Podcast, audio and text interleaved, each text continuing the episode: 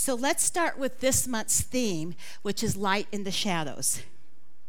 Because I do believe that sometimes when we in Humanville look at the absolute principle of abundance, as for example, the universe is an abundant universe, or when we affirm something like abundance is mine, there can be a bit of a shadow there that is many times, if not most times, unexplored. It's like when I was a child and wanted the night light kept on because I was afraid of the dark. I believed if the light was kept on, then there wouldn't be any darkness to be afraid of. But the truth is, it wasn't the darkness that I was afraid of. It was what I feared was in that darkness, such as monsters and tigers and lions and all kinds of figments of my imagination. So I didn't venture into that darkness, but instead stayed close to the nightlight. But then I grew up and came to understand that these were just all figments of my imagination and that I had conjured up. And I really didn't need to fear it. I didn't need the nightlight because I'd ventured into the seeming darkness and discovered it really wasn't dark. It was just a seeming degree of lesser lightness. Now, you might be asking me, okay, Sabrina, what does this have to do with abundance and generosity? It has everything to do with it. You see, we all want to live an, an abundant life or a more abundant life. And we love it when there's so much abundance that overflows into generosity, right? Okay, you're with me. So, how does that happen exactly? I know it's a mystery, much to some people as the seeming darkness was to me when I was a little girl. I also know some people are afraid to delve into that mystery because there's an unexplored false belief, a figment of the imagination, that abundance just might not be in the cards for them. They've studied the science of mind principles, they've written and said aloud affirmations to know in, but have yet to experience abundance. I know this because as a practitioner, I've had people come up to me and ask them for a healing in this area. I also know it can be a prickly area. And usually, most things that aren't explored and kept hidden in seeming darkness, when poked, can be uncomfortable and cause a reaction from a place within us that we'd rather keep untouched and unexplored. But I'm inviting you this morning to a wonderful invitation, and that is to accompany me on this deep dive into shadows. Yay! So we can come up with some light. For light is clarity, it is knowledge, light is understanding. Sometimes my prayer is as simple as this let there be light. So, with that prayer, I'm going to follow our beloved Rev Kath's lead and tell you a few stories. The first story happened when I was in my first year in practitioner studies. I'd been asked to participate in a collaborative book on gratitude. There were about 12 women, some from California, some from outside the state, uh, state of California, and even some from abroad. So when we finished, we had a celebratory dinner, and I was asked to give the blessing. And afterwards, one of the ladies from the UK looked at me and she said, with a wonderful UK Cockney accent, You've got the gift, babe. Well, I was beyond thrilled because she was not just an ordained minister, she was a well known published writer. I got the gift. Sorry. After dinner, as I was getting to know some of the other guests, in spurts of conversational exchanges, one woman let me know that she was also a member of Church of Religious Science, you know, Center of Spiritual Living, us, and had served on the board of one of the largest churches in the LA area. And she was also a published author. And um, she handed me what I thought was her card. But what she said was, Here's the card of a therapist I think could really help you. Well, I was just floored. I mean, really devastated. And I took that card and walked away. So the next day, I had a session with my own practitioner because it suggested that if you're a student practitioner and also if you're an already licensed practitioner, that you have your own private sessions with another practitioner, much like therapists and other helping professionals. So I'm telling my practitioner about this dinner, the high high and the low low, and she asks me if I meditate. I tell her, yes, I sit quietly and I don't think. She said, that's not meditation. And she asked me if I wanted to learn how to meditate. Bob, are you ready? What she called Vipassana meditation. She told me that a daily practice of meditation would help me go, stay on an even keel, not go on such wild rides of highs and lows, but be in a more balanced state of emotional equilibrium. I desperately wanted this balance. So I became a dedicated student, committed to my daily practice. Even though for the first few months, I'll tell you, those 10 minutes of meditation each morning and night felt as though an army of ants was crawling all over me. But over time, I learned to enjoy the spaciousness of sitting still and quiet while focusing on my breath and gently noting any distractions with generic labels before going back to focusing on my breath. That was almost 15 years ago. And today, my daily meditation practice is what grounds me, but it does so much more than that. I believe that if we want to grow and stretch spiritually, it's essential to experience some quiet stillness, which may at times feel dark or even uncomfortable. But we have to be able to sit still and be totally in the moment so we can be present and aware of what we're thinking and what we're feeling. The seeming darkness may come in the form of scary feelings, such as many, perhaps for some, anger or resentment or fear or anxiety. But when we're present in this quiet stillness with such seemingly scary things or uncomfortable feelings, we're then able to realize that we are not these things, but these are simply passing emotions, passing thoughts, and that this too shall pass. And when we sit and let these things pass on by, when we don't engage with them, and we don't let them distract us from being present in the now, as Sandy said, the shiny things, even if they're not so shiny we come to understand that what we're doing is tilling the field of our heart and mind so they can be sown with the seeds of divine ideas. For that is what true abundance is it's divine ideas. Ah, tell me there's not one mind, for this is my quote here. As our founder, Ernest Holmes, said it this way you've already heard it this morning from Hazel. Prepare your mind to receive the best that life has to offer. Hazel already prepared us with that quote.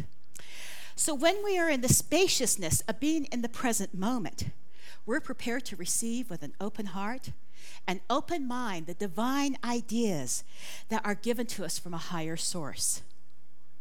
We're prepared and ready, for our inner soil has been tilled to have those seeds planted to grow into flourishing, thriving, abundant ideas. And we're prepared and ready to do what we have to do. We're prepared to be in sacred partnership with this divine source and do the work necessary to harvest the abundance. Or, as some say here, treat, which means pray, and move your feet. So, again, to quote Ernest Holmes, our founder, we must be convinced that abundance is the natural state of the universe. To experience and accept abundance in our life, we must be convinced that as we conceive and believe, the universe handles the details. God wills us to have everything. The generosity of abundance is being present it is the giving of yourself, your whole self to the moment. It is your presence as the present. And this doesn't have to be in the form of meditation. There are other ways to be present. For some, it might be hiking in nature. For others, it might be painting or making music. That said, I do believe that silence is powerfully healing, or as we say, healing is revealing. For what is revealed is ourselves, our capital T, true, capital S, self, our precious self, created as an expression, an emanation of divine love, as itself in our human veil form. Immersing ourselves in silence, we experience ourselves as this love, as this love unfolding love. So, meditation or any mindfulness practice, it's not about getting divine ideas. Or, for that matter, as my practitioner who taught me meditation would tell me, it's not about getting anything. It's about allowing, it's about making way for. It's about preparing our inner soil for the divine to grace us with its love, its creative intelligence, its compassionate wisdom. Giving of ourselves wholly and completely, we enter into a space we intuitively know how to be one with the flow of divine reciprocity, the receiving and the giving of all that we are, all that we give, and all that we receive. So it's as seamless and effortless as breathing. Okay. Again, you might ask, what does this have to do with abundance? Or to be flat out honest, what does this have to do with me having more, getting more money? Or if you're going to put nicely, getting more abundance. And again, it has everything to do with it. So let me share with you a second story that happened last Sunday. After almost a month of out of town guests, I made plans for Mother's Day Sunday, starting with coming to church, celebrating Howard's birthday, then going to hear one of my favorite musicians, who happens to live here in Prescott, other than Jackson, uh, and that being Esteban, and then going to dinner I was invited to. So it's an abundant life, and I'm very grateful. But before getting ready for church, I got a text from one of my tenants that they tried to pay their rent due, which was wonderful, a day early. But they got an email saying that my Zelle account was no longer active. I felt myself doing something I rarely do, and that is I panicked. I had scheduled payments coming up and due in a few days, and I envisioned this large amount of money being locked, in, in, locked up in some eternal technological black hole where I would never be able to get it. I mean, I went into a whole mental tailspin that ended up with me not only losing the rental properties I have and the home I live in, but being homeless and on the streets. So, talk about feeling uncomfortable.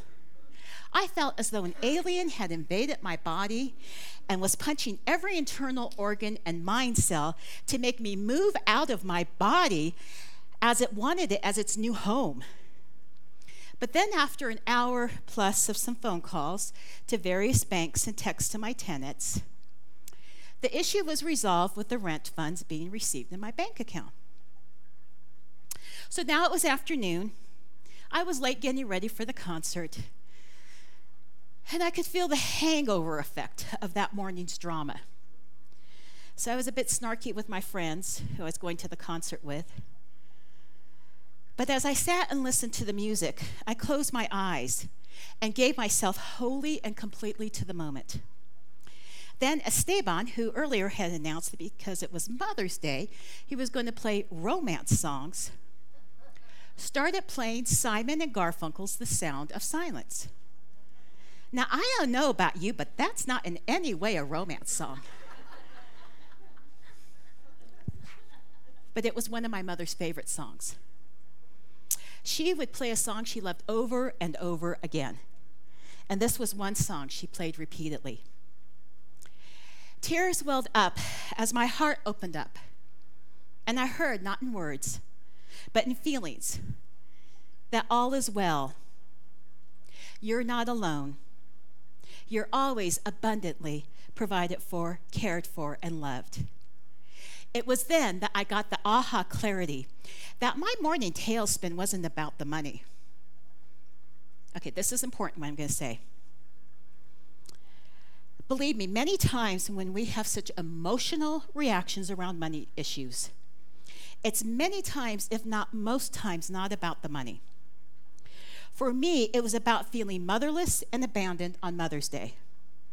But by giving myself completely and totally to the moment, and by years of preparing my heart and mind to receive the divine's prompts and messages, by the tilling of my inner soil with a daily meditation practice, I was able to gift, get this gift, this reminder that even though my mother died decades ago, she is as she promised me when she was here on earth, always with me. This is the divine talking to me, and this is me listening. So you might be saying to yourself, sweet story, Sabrina, but what does that have to do about me getting more money? Everything. Feeling panicked, I was in a reaction mode rather than a responsive mode. And 95% of the time, I'm in the mode of being responsive because it's something I've learned over the years with a daily meditation practice. Moreover, I can choose how I want to respond. And this opens up space for the divine to work in and as and through me, to speak its love messages to me, to grace me with its divine ideas and words of guidance and direction. But if I'm in a reactionary mode, I can't be open and receptive. I can't be joyfully curious to receive and hear and listen to these divine promptings. I'm closed off to the infinite abundance of divine generosity. So, to close, I'll share snippets of my experience, or what I like to call demonstrations. That's an old fashioned word, relating to money. First of all, my story is that I was basically orphaned when I was 16, meaning no financial inheritance, but a profoundly rich spiritual inheritance of having been raised as a child in Unity. I left Unity in all church, but came back when I was in my mid 40s. So that year, I was asked to make a tithing commitment. I looked at the card that asked me to fill out the amount I would agree to tithe the upcoming year. It felt as though it was too big of a commitment for me to make. But I kept thinking about it, praying about it, and walking around my neighborhood contemplating about it. So then I took the risk and put down what I thought was a gaspably huge amount, but still doable. A month later, I felt myself getting really angry at how I was going above and beyond for my boss, but not getting fiscally recognized for it. So, following a divine idea prompt, I asked for a raise. And I was told that since my boss was the managing partner, it would have to go through him and he wouldn't give me a raise. But his partner, who told me this, said there was another way and that he would pay me out of his own pocket an additional sum as a raise because, as he told me, it was worth his peace of mind to have my boss one of his equity partners happy. Now, ready? This is participation. Do y'all want to guess what the amount of my raise was? Do you know? Ah, you got it. Ding, ding, ding. You won the prize of being present. It was the exact amount of my raise, uh, my tithe, the exact amount, to the dollar. So fast forward to six years ago, when I was a few months into my then new job at my present firm. One morning on my commute, I found myself arguing with the divine I call God. I was telling God I didn't like its message, telling me to give someone money to their GoFundMe. I was saying it was my money. Now, this isn't really an argument because God's response to whatever I tell it is, okay, honey. So it was more like a rant. By the time I got to work, I was exhausted from this. So I pulled my checkbook out, wrote a check for $100, and mailed it. An hour later, my boss comes in.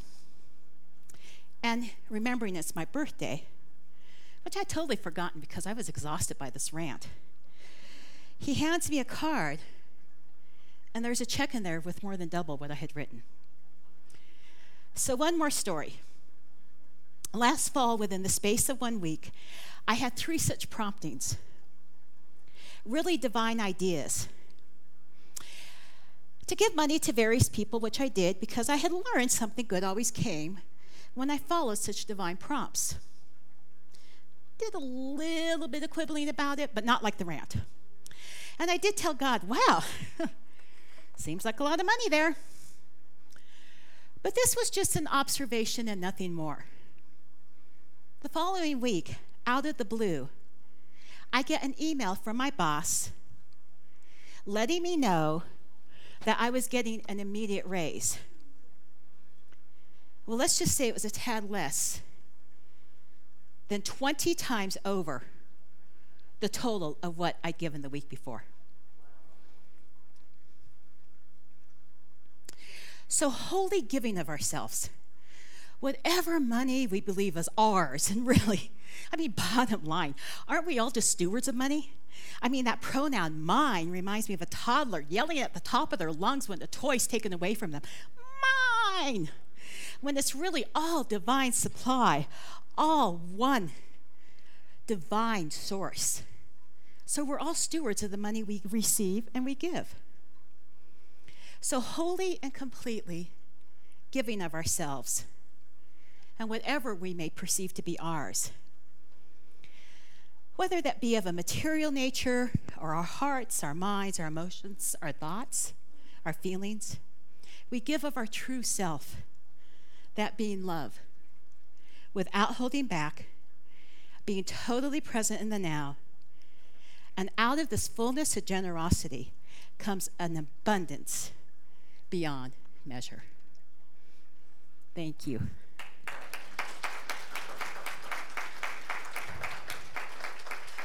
So now I'm going to do something out of the ordinary. I'm going to ask Hazel, would you mind do a, cl- a closing prayer? Thank you. And I'll go sit down now. Thank you.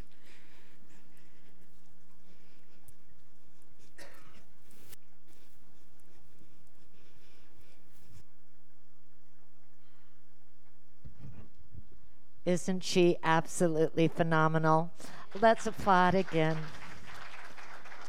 Because, Sabrina, with your thoughts, with your knowing, we are reminded anew that there is only one presence, that there is only one source, that infinite supply that knows no limitation, that knows nothing outside of itself.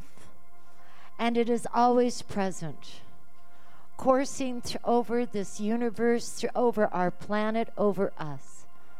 This presence of total generosity, its gifts of love, of joy, of beauty, of harmony, of peace. And so I know right now that each and every one of us are of this source, of this one infinite supply. And that whatever sense of limitation or doubts or fears that we may have, are returned back into the nothingness from which they emerged. For I know that there is only one life, and that life is God's life. And so I am so grateful in this moment of abundant generosity, grateful for the message, the words that resonated within our hearts that Sabrina gave, remembering for us as we remember for ourselves the truth the only truth. For as Jesus the Master Teacher stated, Ye shall know the truth, and the truth shall make you free. And so, in that sense of freedom, we walk lightly. We are buoyant. We are vibrant. We are whole. We know who we are, that identity of who and what we are. We are spiritual. And we are the glorious expression of that divine life. And so, with it, I give thanks for all that has taken place, for the words that have been spoken, for all that is. How grateful we are, knowing that we are never alone. And with that, all I do now is I just simply release these words into that universal law, that heart of God that says yes. And I let it be. And I anchor it by saying, and so it is.